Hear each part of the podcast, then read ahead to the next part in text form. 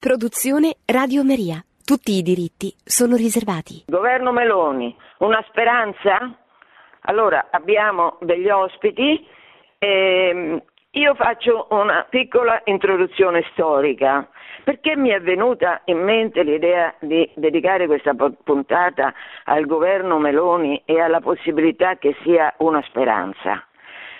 Perché, forse parecchi di voi sanno, che io mi sono occupata molto di risorgimento, ne ho parlato anche parecchio a Radio Maria, però parecchi anni fa, una ventina di anni fa, quindi ricomincerò che nel frattempo tutti hanno scordato tutto.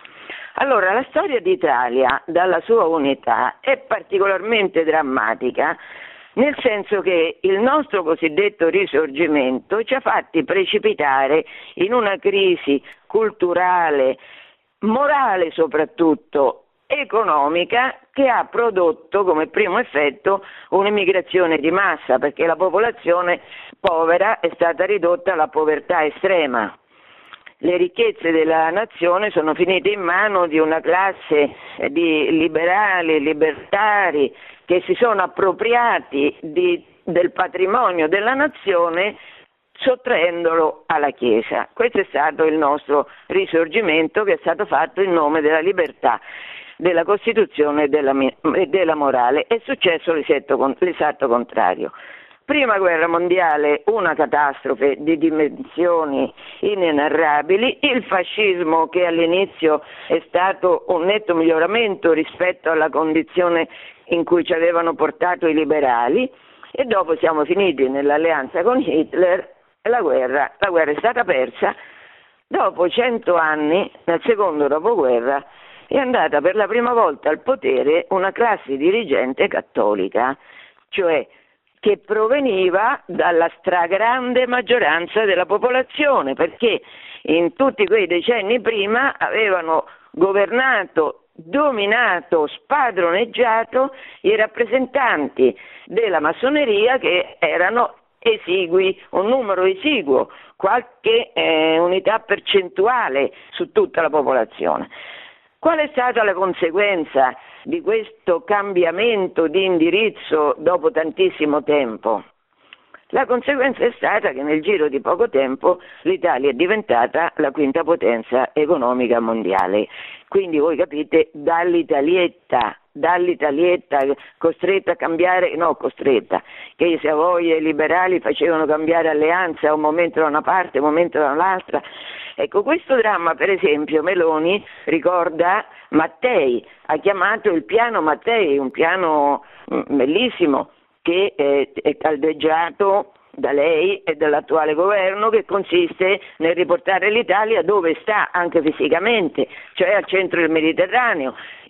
E noi abbiamo questi decenni, gli ultimi decenni sono stati sono stati dominati da una classe politica, uno, gli ultimi governi non erano stati eletti e poi soprattutto che era molto sensibile agli interessi culturali, perché la cultura viene al primo posto, culturali e economici di Francia, Germania, di altre potenze rispetto a noi dell'Europa che non smette di fare legislazioni folli che vanno anche contro il buonsenso e noi non siamo stati capaci di difendere il buonsenso e la tradizione, la grandissima tradizione cattolica di cui facciamo parte.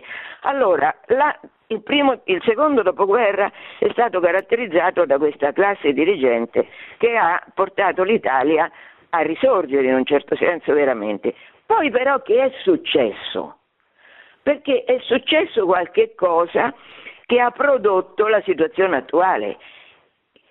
È successo che, io questo l'ho saputo, ne ho parlato anche alla radio da Bernabei, che è stato un personaggio um, importante del, de, de, degli anni 50, 60, 70, con molti incarichi, e lui era molto amico, era il braccio destro di Fanfani. Fanfani è stato un grande politico, anche un grande professore universitario, grande.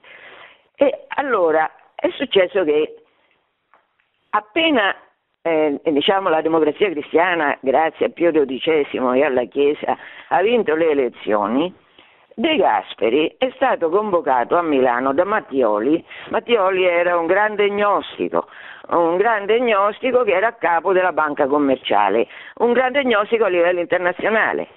E ehm, perché l'ha convocato Mattioli a De Gasperi? Già il fatto che questo banchiere abbia convocato De Gasperi, che era il Presidente del Consiglio, comunque, per dire a De Gasperi, bene, voi vi occuperete della politica e dell'economia, e certo avevano vinto le elezioni, ma noi ci occuperemo della cultura. E De Gasperi ha accettato, io non so se si rendeva conto di cosa questo avrebbe comportato.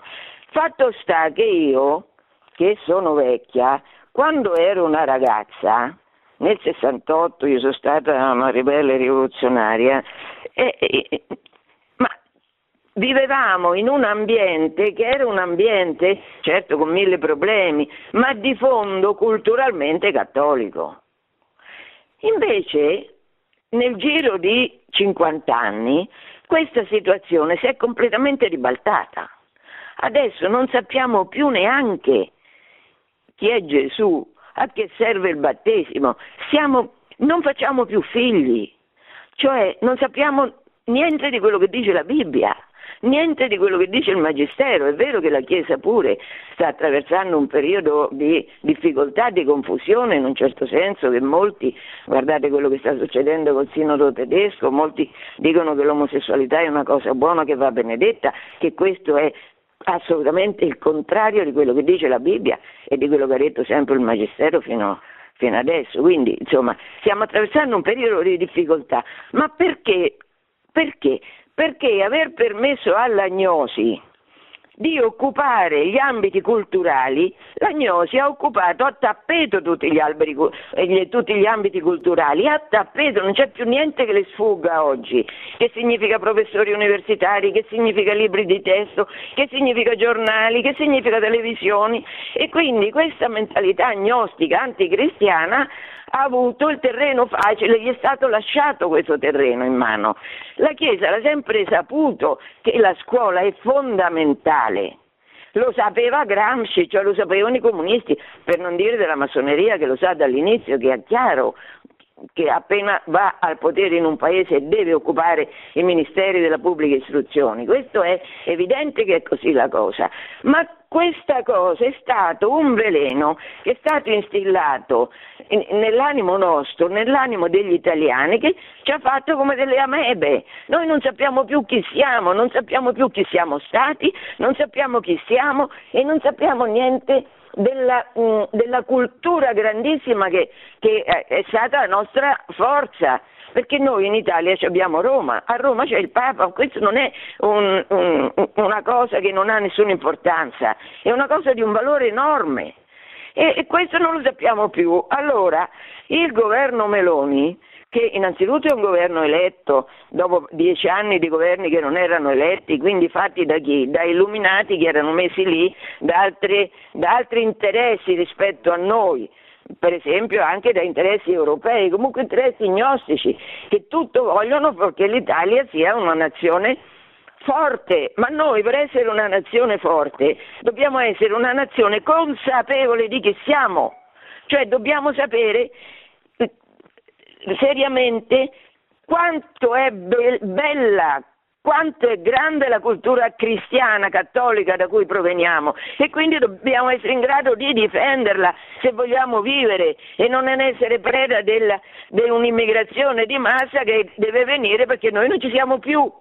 Ma eh, la, l'Italia è il numero uno al mondo per la bellezza. Come mai? È così perché noi, la nostra cultura millenaria cattolica, che sa che ogni uomo è fatto immagine e somiglianza di Dio, ha permesso di vivere anche i contadini, anche gli artigiani nei borghi più, spre- più sperduti in case decenti, con chiese belle con belle palle d'altare, con belle statue, cioè l'Italia è il bel paese per eccellenza grazie al suo essere cattolica. Allora, il governo Meloni è una speranza, che, io penso che sia una speranza e vi invito a pregare per Meloni e il suo governo perché, perché eh, ci sono lì molti cattolici che sanno qual è la sfida che abbiamo davanti. Certo, devono eh, combattere contro una tendenza che dura da 50 anni contro di loro e contro di noi. Ormai la mentalità diffusa è una mentalità anticristiana, in qualche modo disumana. Possiamo, possiamo noi passare tutto il tempo a magnificare che i figli debbono nascere per forza da dei uomini, che questo è un diritto di civiltà, che l'aborto è un diritto di civiltà. Possiamo essere ridotti a questo spappolamento del cervello?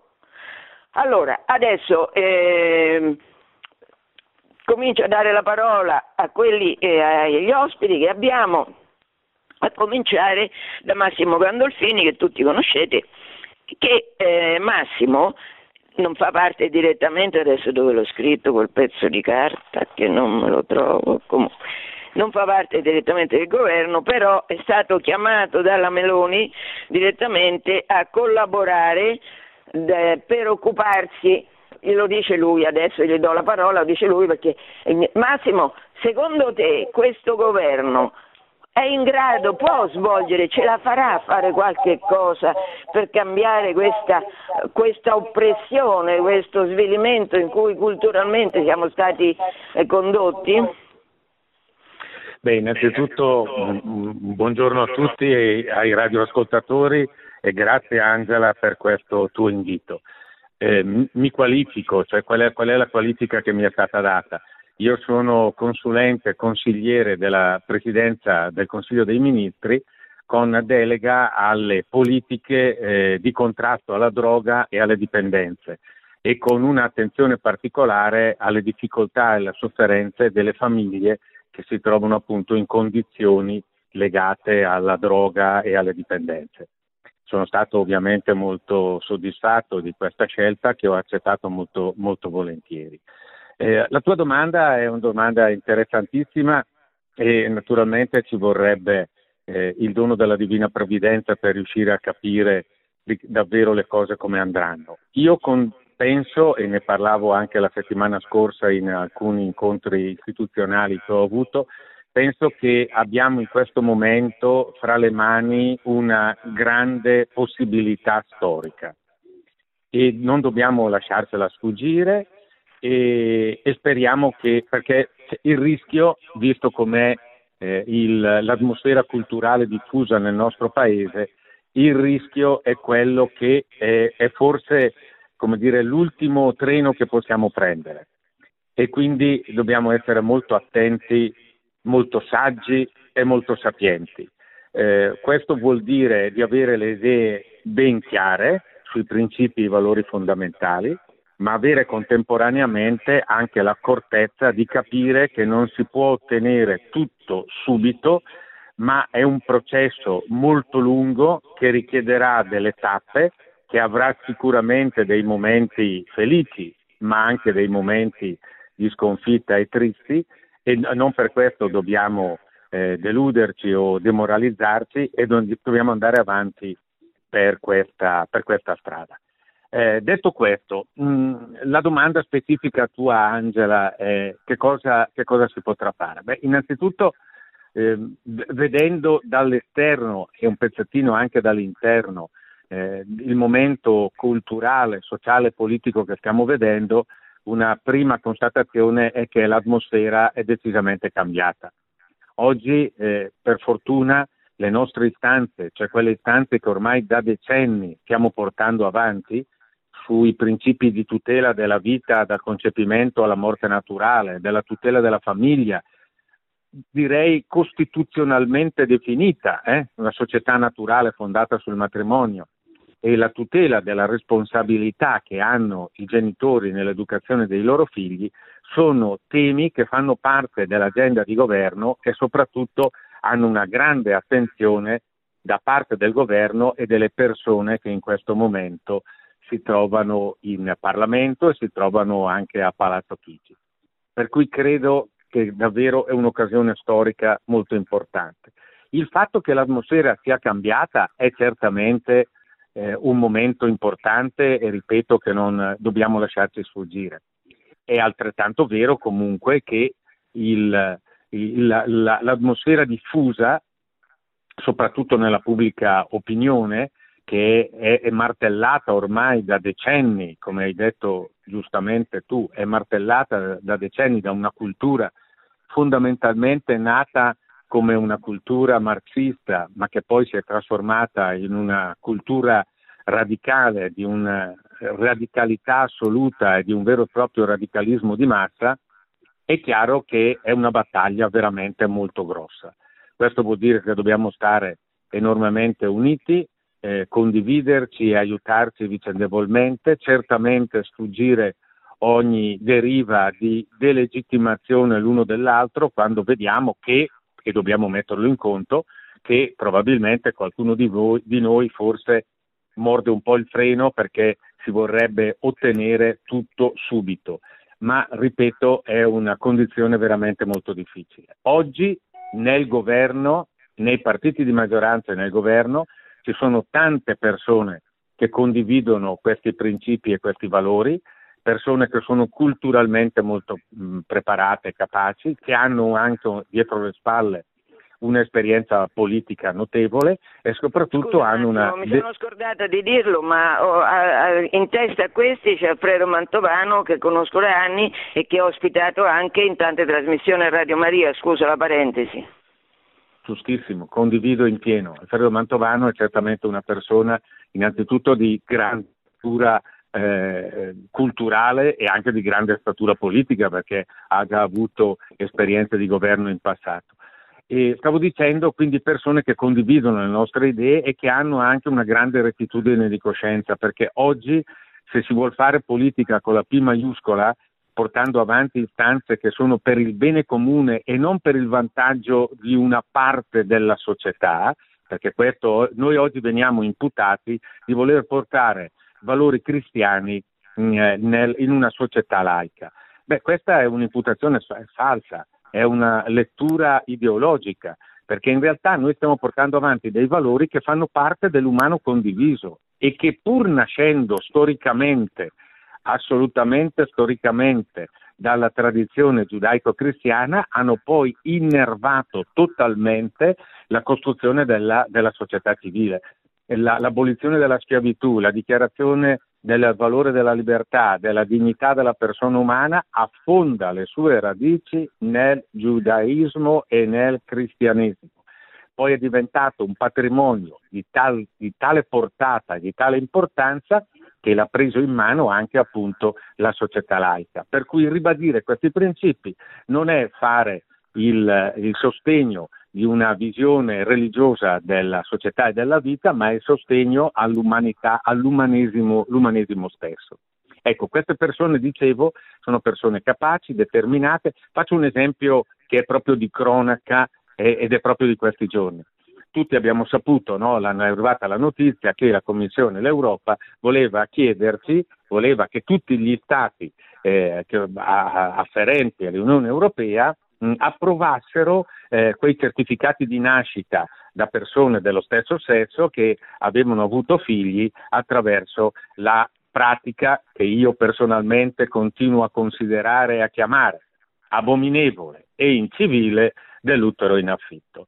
Ecco, si è scatenata una bagarre perché giustamente, ripeto, giustamente, nostro, le nostre commissioni, il nostro Parlamento e, nostra, e l'attuale maggioranza ha ritenuto rispettando, vorrei che i, i radioascoltatori avessero chiaro questo concetto, rispettando le carte dell'Unione eh, Europea, che dà ai singoli Stati l'autorità assoluta di decidere in tema di politiche di, famiglie, di famiglia, quindi rispettando questi trattati, ha detto no, noi non ci stiamo, per noi quando un, il, un certificato... Massimo, di, questo, sì. di, questo, parlerà specificamente più tardi Domenico, Domenico di Roma.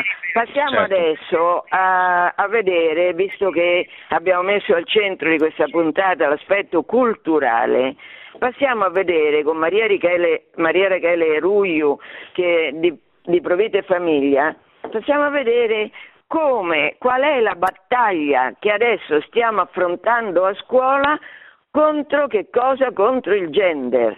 Il gender è una cosa che fa passare per scientifico. Guardate che se leggete il terzo capitolo della Genesi, dove c'è eh, come mai Eva accetta la proposta di Satana praticamente di diventare la padrona del mondo, la signora del mondo, cioè Dio. Che gli dice Satana? Ma mangia quell'albero del bene e del male, guarda quanto è bello, definisci tu cosa è bene e cosa è male. Ecco, questo dramma che ci ha fatto precipitare nella morte oggi con i ragazzini poveretti li vuole distruggere perché gli vuole dire che i sessi, papà e mamma, maschi e femmina, ma che cosa retrograda?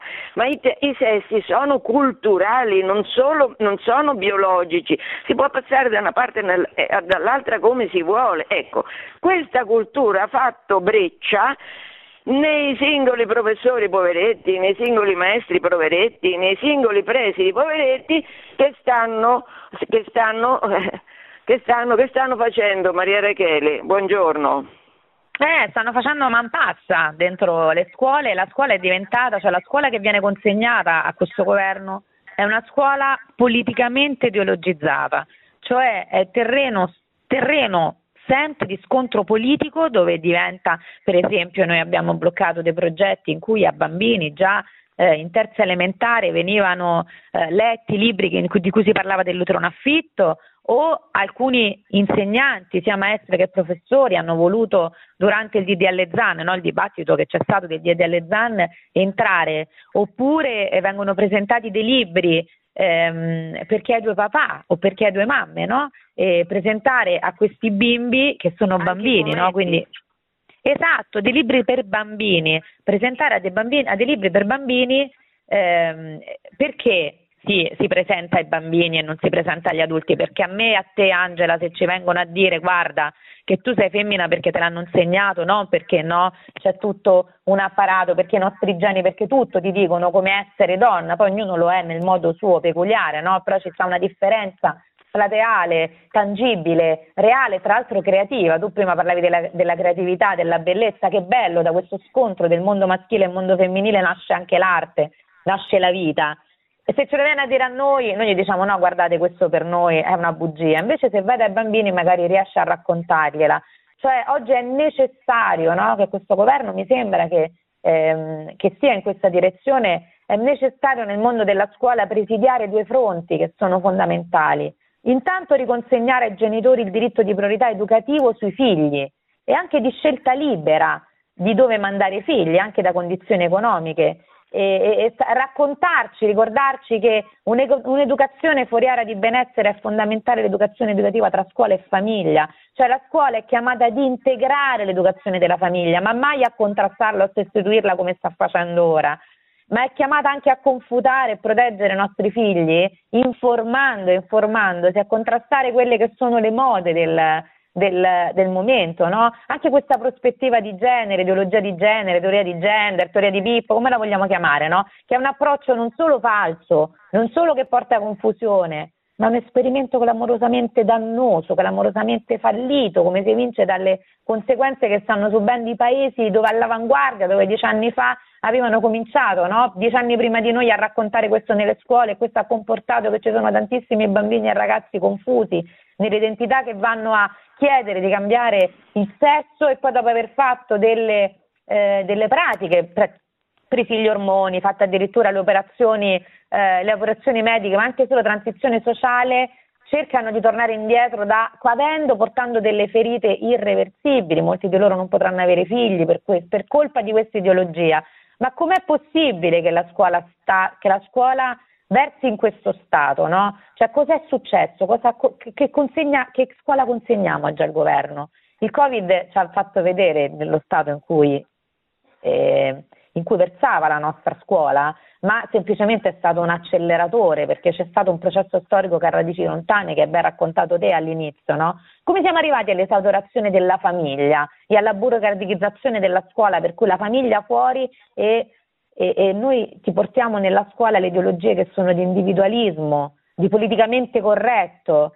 Cioè, che è l'agnosi, eh, che è l'agnosi. Eh, eh, eh certo, l'agnosi perché se la famiglia... Se sappiamo... Vai, vai.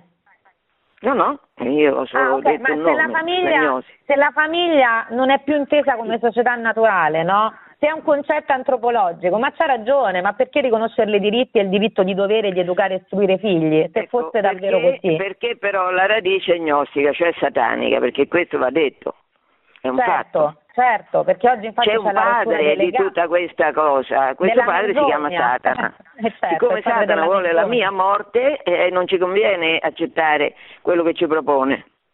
E infatti cosa comporta questa prospettiva? Che c'è una rottura dei legami, no? Noi siamo destinati a vivere come monadi, siamo individui soli, perché E se io non so chi questo- sono, Io mi so sono occupata di sono, come massoneria, adesso sto preparando la seconda edizione del libro I Papi alla massoneria ampliata e lì Leone XIII lo dice chiaramente che i massoni diffondono la pubblica immoralità. Perché?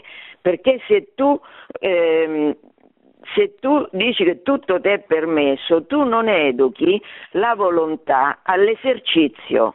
E se la volontà umana non è esercitata, per esempio, per resistere alla- a- ai problemi sessuali, e noi diventiamo mh, come canne al vento, che qualsiasi moda ci fa credere che sia una cosa buona, quindi non abbiamo più personalità, quindi siamo distrutti, quindi siamo dominabili da quelli che hanno le idee chiare su come si dominano le persone. Vabbè, questo è. Eh, certo, ma come, cioè, se, se tutto è individuo, se io non so chi sono e non posso entrare nell'azione dell'altro, sono solo, cioè i ragazzi oggi ci chiedono conto Certo. delle stelle, dell'amore, del per sempre, no? I ragazzi sono meravigliosi perché hanno una rete di infinito che trasuda, che esplode dal loro cuore e noi invece gli restituiamo le stalle perché non abbiamo questo, questa- questo coraggio, no? non c'è spazio per i legami, non c'è spazio per la responsabilità oggi, non c'è spazio per la libertà, tutto è acquistabile, anche Comunque, i figli. Maria Rachele, io parlavo, Sì. ho fatto una conferenza qualche giorno fa per un'associazione del- di Santa Cecilia e, e c'è una signora che mi è venuta a parlare chiedendo aiuto per quello che riguarda la, la diffusione per l'appunto del gender e di questa cultura alias e io le ho risposto che c'è, che ci siete voi, Provete Famiglia Sì. che appunto ehm, a- con cui le persone che hanno bisogno si possono collegare. Certo, assolutamente. Vi ricordo che noi abbiamo, i genitori hanno il diritto di priorità educativo, non esiste che entrano nelle scuole e facciano questo. Se voi avete difficoltà ci chiamate e noi vi, vi aiutiamo normativamente, perché c'è la norma per esempio ancora a favore nostro, a custodire i vostri figli. Fatelo questo sforzo, è uno sforzo difficile che impegna, che, che è un sacrificio perché spesso no, ti rispondono, ti fanno venire sui giornali, ti rispondono che sei un bigotto, però veramente abbiamo cura di questi figli. Eh, educare è faticoso e bisogna educare, Allora. bisogna essere limite. Adesso io vorrei parlare, eh, vorrei passare a chiamare Domenico Airoma. Buongiorno Domenico, magistrato, Sì, buon- buongiorno. che è vicepresidente del centro Livatino, un centro meraviglioso per descrivere il quale da tempo aspetto che faccia delle pillole per cultura in pillole, cosa che ancora non ha fatto. Ragione. E Domenico, a te che sei magistrato, un uomo di legge, questa questione così scivolosa, scivolosa perché ambigua, che ci fa piangere il cuore perché ci dice, oddio, un bambino che, no- che viene lasciato giuridicamente senza, mi viene a dire, senza papà e mamma, e infatti questo bambino non ce l'ha papà e mamma, c'ha in teoria o due papà o due mamme, comunque sempre sul piagnisteo, sul sentimentalismo, come si fa con questi bambini, poveri bambini? Co- si può negare loro di avere due papà o due mamme ufficialmente? Domenico, che rispondi? La questione è molto suggestiva, molto eh, capziosa. Partiamo dal fatto, quello che ha fatto il Parlamento, perché che- ciò che è paradossale, vedete cari ascoltatori, in questa vicenda, è che abbiamo un Parlamento che si è pronunciato, una commissione parlamentare che si è pronunciata e che ha dato delle eh, indicazioni, dunque un Parlamento che è democraticamente eletto e che ha dato delle indicazioni rispetto a che cosa? Rispetto ad un atto dell'Unione Europea che voleva appunto eh, essere introdotto, che è un regolamento. Cos'è il regolamento? Spieghiamo anche questo. È un atto che produce effetti normativi direttamente, cioè come se fosse una legge del nostro eh, Parlamento. Il Parlamento ha detto questo regolamento non ci convince. Per quale ragione non ci convince? perché introduce un certificato europeo di filiazione, una patente di genitorialità. Cos'è questa patente? Chi la consegue? Chi in qualche modo in qualsiasi paese dell'Unione Europea eh, si procaccia in qualche modo la nascita eh, di un eh, bambino, la programma, ebbene questa, questa nascita, questa filiazione, fra virgolette, riconosciuta in quel paese straniero, può essere sulla base di questo certificato automaticamente riconosciuto anche nel nostro paese. Quindi saltando quello che fino adesso era uno, eh, un filtro importantissimo, cioè il filtro della giurisdizione, ci occorreva un giudice che re- realmente verificasse tu, questo bambino, come te lo sei preoccupato? È realmente tuo figlio? C'è, c'è un legame biologico? Vediamo come te lo sei Altrimenti, cara Angela, cari ascoltatori, noi constatiamo il fatto compiuto. Io vado all'estero, sequestro un bimbo, mi presento poi all'anagrafe dello Stato civile italiano e dico questo è mio figlio. Un attimo, attenzione, ma vediamo questo bambino come te lo sei procurato.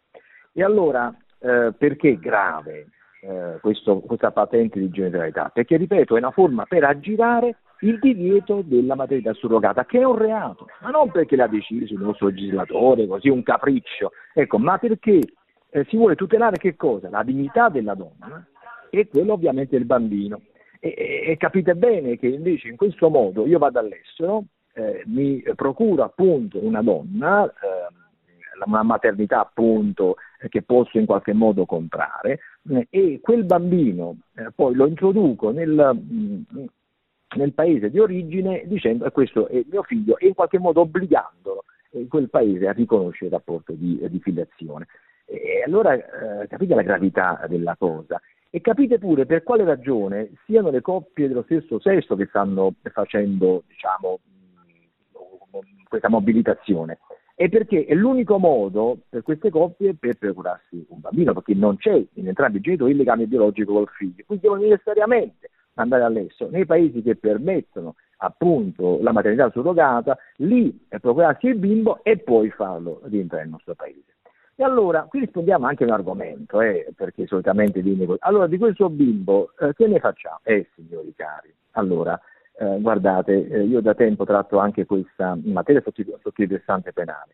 Um, non è giusto eh, in qualche modo dare anche il premio a questi genitori che vanno all'estero violando la legge eh, e, e, ripeto ancora una volta, è come se in qualche modo eh, noi dicessimo in base al principio del fatto compiuto, se all'estero hai sequestrato il bambino, adesso oramai ce l'hai, eh, te lo do. Non è così. I genitori, ovviamente, anche quelli di intenzione, quelli, come quelli adottivi eh, in qualche modo, eh, bisogna che siano genitori degni di svolgere questo ruolo. Chi va all'estero eh, per procurarsi un bambino ad ogni costo, anche appunto violando la dignità della donna, non è un genitore degno, diciamolo un grande perché la giurisprudenza questa verifica fa, la giurisdizione questa verifica fa. E voglio dire che anche c'è stata una sentenza recentemente la Cassazione, questo non viene mai adesso mh, evocato, vorrei capire perché. Fin quando le sentenze sono favorevoli a una certa impostazione vengono sbandierate, questo non viene sbandierato. Nel dicembre 2022, la quale appunto proprio pronunciandosi su questo tema, cioè sul riconoscimento e rapporti di filiazione eh, in qualche, modo costruito all'estero nel nostro paese, eh, dice eh, che non può essere riconosciuto nel nostro paese, quindi non si può procedere a trascrizione degli atti di Stato civile tutte le volte in cui eh, eh quel bimbo sia stato ottenuto con la pratica della maternità surrogata, perché questa è una pratica contraria all'ordine pubblico. Cosa è l'ordine pubblico? Una cosa riguarda soltanto la sicurezza delle nostre strade? No, è il nucleo fondante dei principi eh, che fanno di, una, di, un consorzio civile un consorzio umano, eh, quelli a cui si può derogare. Eh. Allora, questo è. Allora, eh, cara Angela, cari ascoltatori, non ci facciamo eh, truffare quando parlo di una situazione discriminatoria, non c'è nessuna discriminazione. La discriminazione si ha quando si trattano in modo diverso situazioni uguali. Qui non ci sono situazioni uguali, perché? Perché non posso, possiamo mettere sullo stesso piano genitori che hanno un legame biologico con quelli che non hanno legame biologico. Non sono situazioni che possono essere messe sullo stesso eh, piano. E poi c'è da dire anche un'altra cosa, ma guardiamo in faccia la realtà.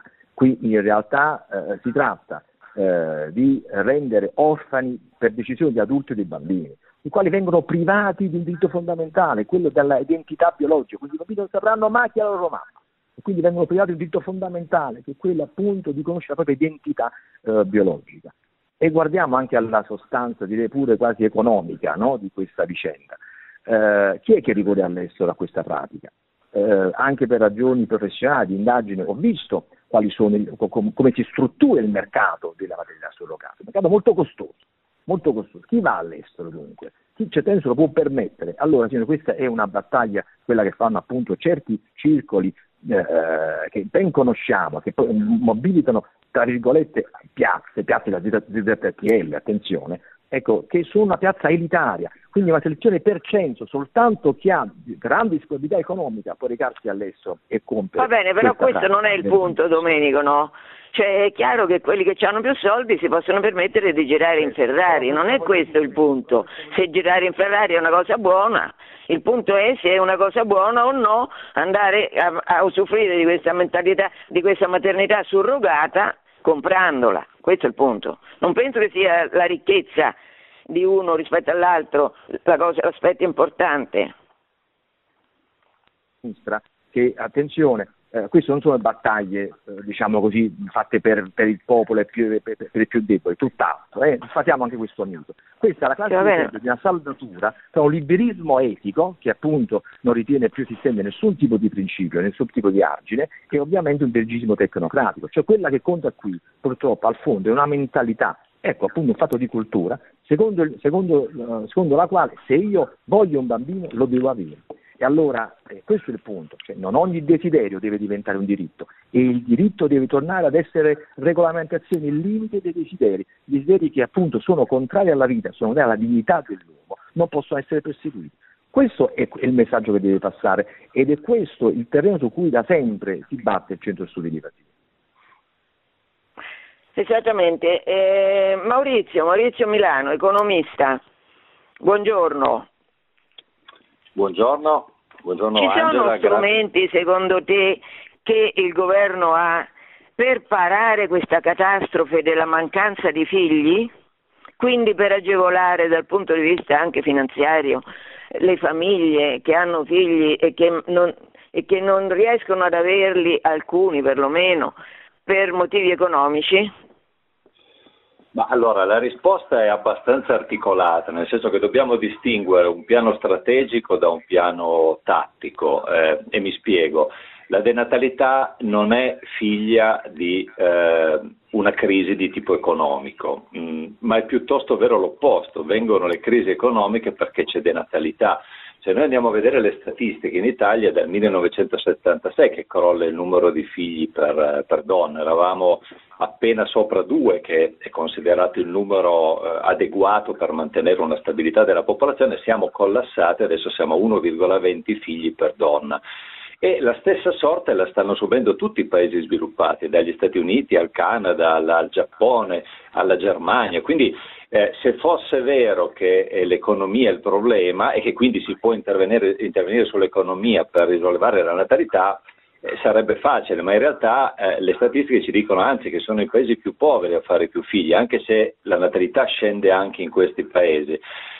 Perché però la denatalità è collegata all'economia? Perché se mancano i figli a un certo punto le piramidi demografiche iniziano a trasformarsi in una sorta di funghi, cioè con dei gambi sempre più piccoli dove ci sono i giovani e le persone che lavorano e con un cappello sempre più ampio che sono le eh, persone che sono entrate in pensione, che quindi hanno non contribuiscono più da un punto di vista economico, anzi hanno più esigenza di assistenza oltre al carico pensionistico. Ecco, se eh, nei paesi occidentali, e non solo in quelli occidentali, pensiamo, pensiamo al Giappone, le piramidi demografiche diventano dei funghi, vuol dire che abbiamo sempre meno buste paga e sempre più persone che eh, hanno bisogno di pensione e di assistenza. Quindi questi costi vanno a gravare su un numero di buste paga sempre più piccolo, questo fa sì che la produttività collassa, i salari non crescono più ed è quello che sta capitando in Italia da 30 anni ormai e quindi questo sì crea povertà. Quindi vedete la, la denatalità e l'economia sono eh, correlati in un modo però un po' diverso a quello che è la, la, percezione, la percezione, di tutti. Eh, ecco, per riuscire a quindi a invertire la tendenza, eh, dicevo, c'è un discorso di tipo strategico e un discorso di tipo tattico. Quello strategico, come dicevi giustamente te, è sempre la, eh, la cultura. le, le, le, persone, le famiglie non crescono più per un tema di tipo culturale. Eh, lo vediamo anche negli Stati Uniti. Eh, gli Stati Uniti hanno ottenuto fino al 2008, anche se negli ultimi anni c'è stata forte crescita economica, la natalità è continuamente crollata. Questo significa che non c'è più fiducia nel futuro, c'è un clima sociale, culturale ostile alla famiglia, lo, lo, è un'area che respiriamo da ormai da, da 50 anni. Quindi è chiaro che il governo non può magicamente invertire una tendenza che dura da decenni, però può dare dei segnali e può creare un contesto in cui la società civile, secondo un corretto principio di sussidiarietà, deve prendere tutti i tempi e tutti gli spazi possibili per aiutare a invertire tendenza senza illudersi che sia poi una politica di incentivi e di sussidi a, a cambiare la tendenza di fondo.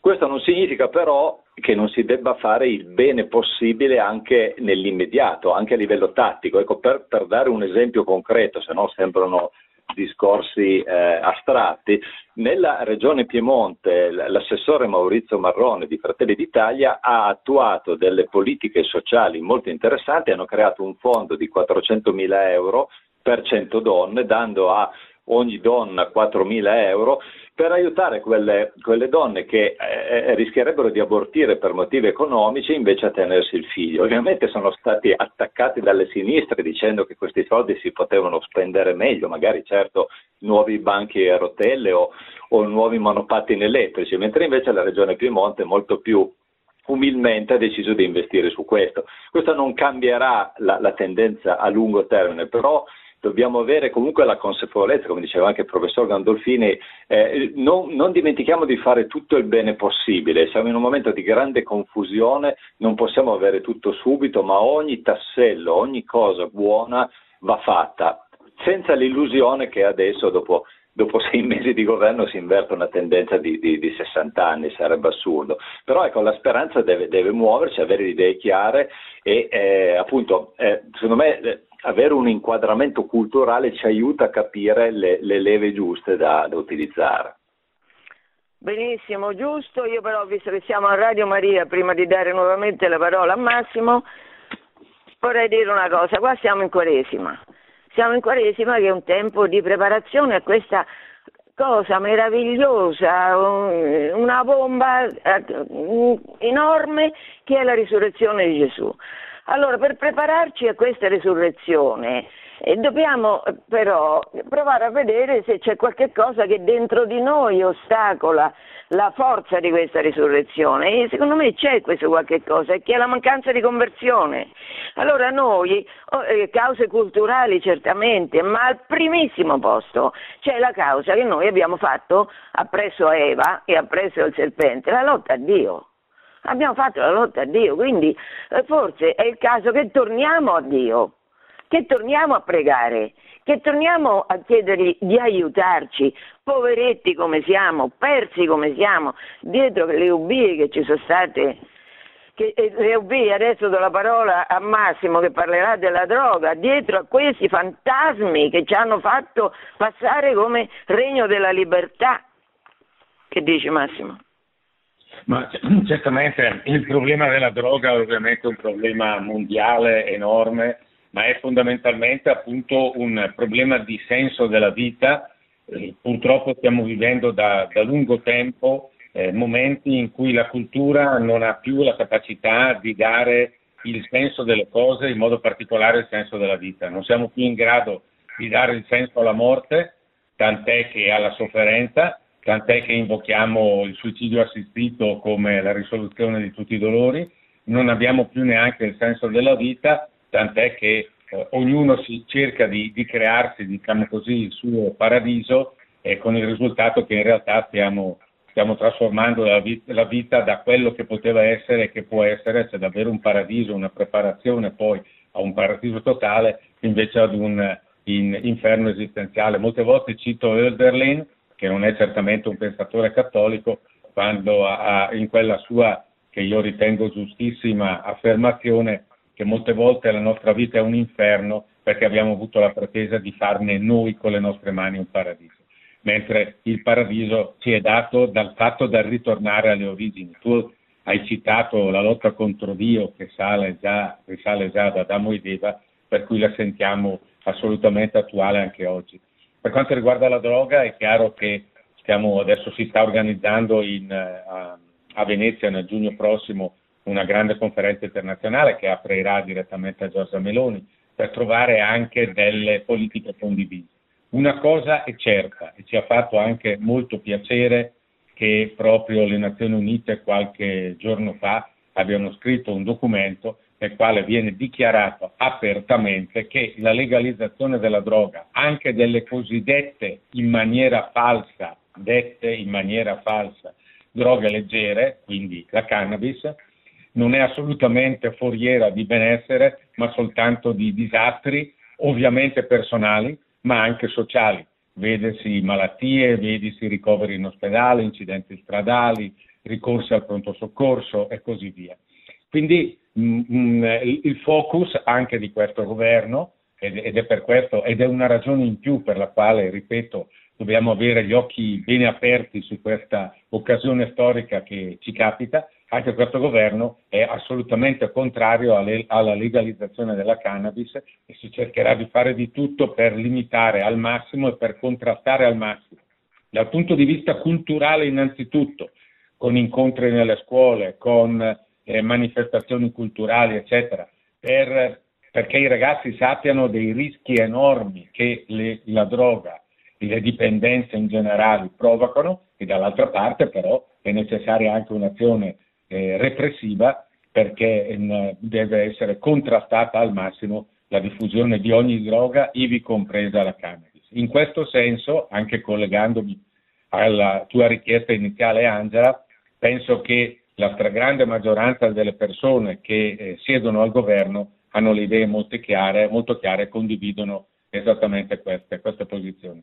Se mi permetti un'ultima battuta, dopo aver sentito anche gli amici che sono intervenuti, la prendo proprio, dato che hai fatto riferimento direttamente al momento che stiamo vivendo. Ieri abbiamo celebrato, diciamo così, la, la, la, festa di San Giuseppe, oggi è San Giuseppe, ma abbiamo celebrato ieri la festa di San Giuseppe e nel, nelle letture eh, ieri della, de, della domenica c'era una lettura di Samuele che trovo quanto mai interessante e adatta per il nostro dibattito di oggi. E quindi cito parole del profeta Samuele non partecipate alle opere delle tenebre che rendono, che danno frutti velenosi, ma piuttosto condannatele apertamente.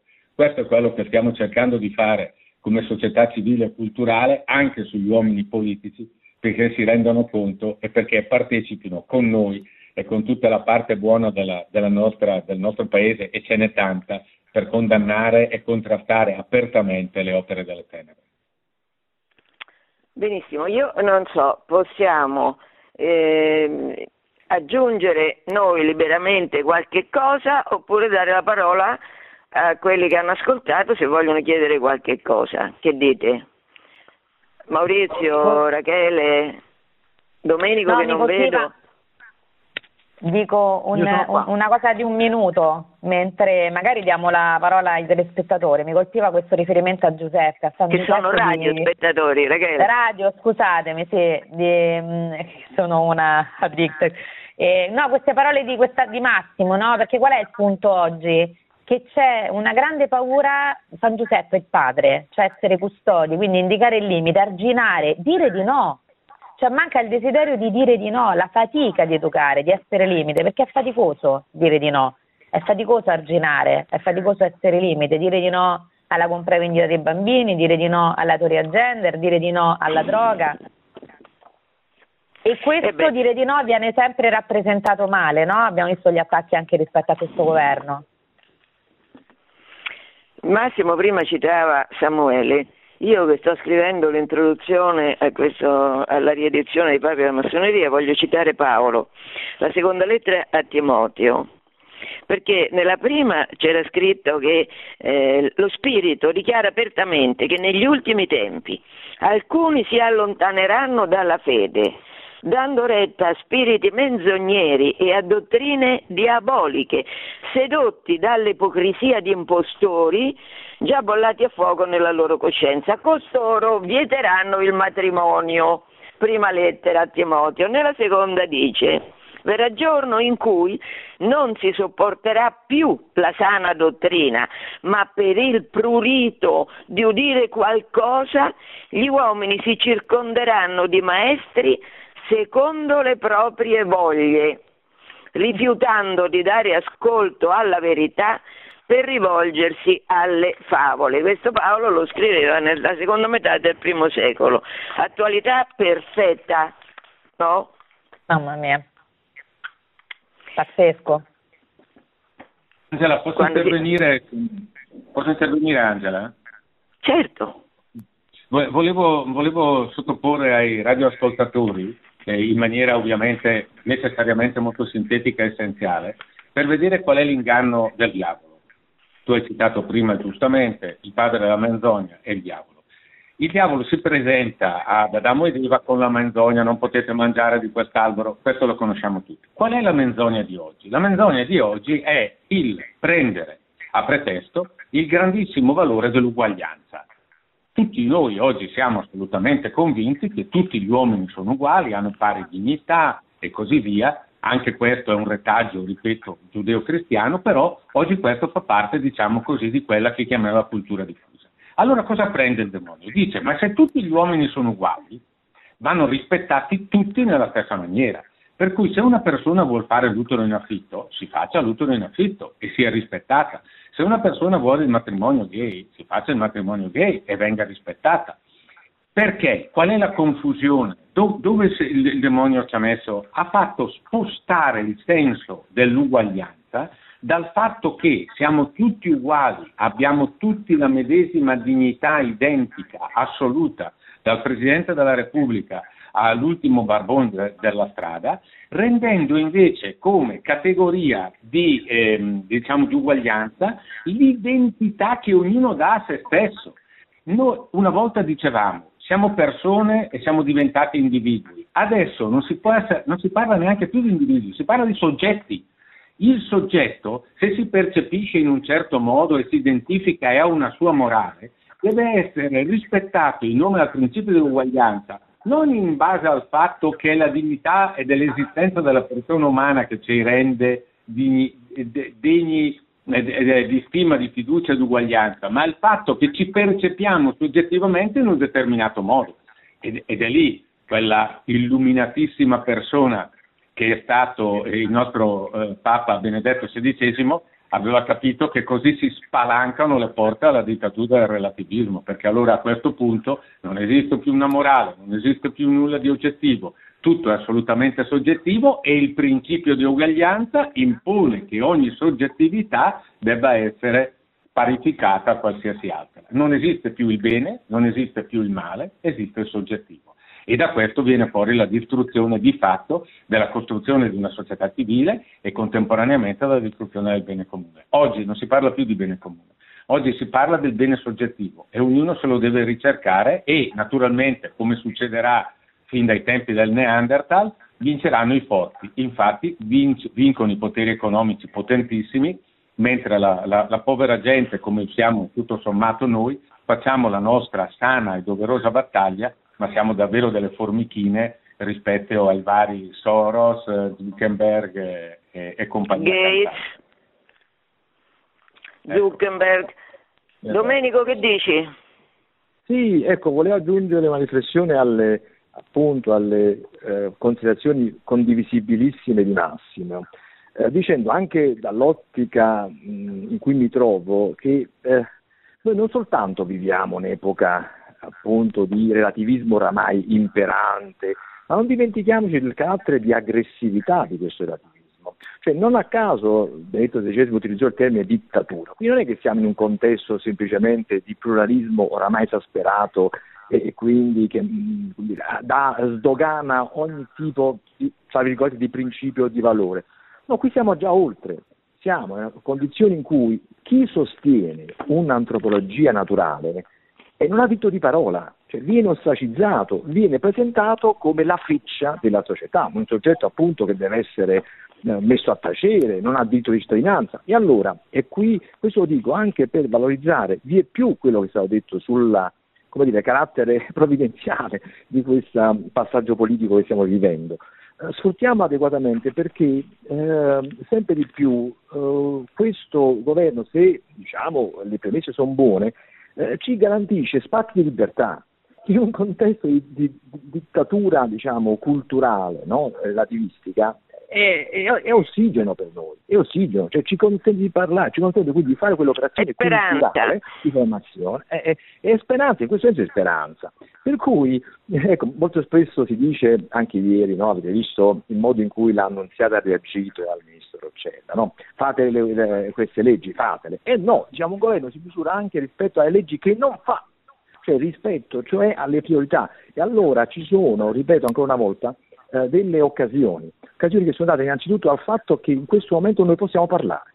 Abbiamo diritto di parlare, abbiamo appunto uno, uno, spazi che siamo, stanno a sfruttarli, stanno sfruttarli adeguatamente, Carangelo è vero, vanno sfruttati nella convinzione, di quello, nella consapevolezza che diceva Massimo all'inizio, che ci salteranno addosso.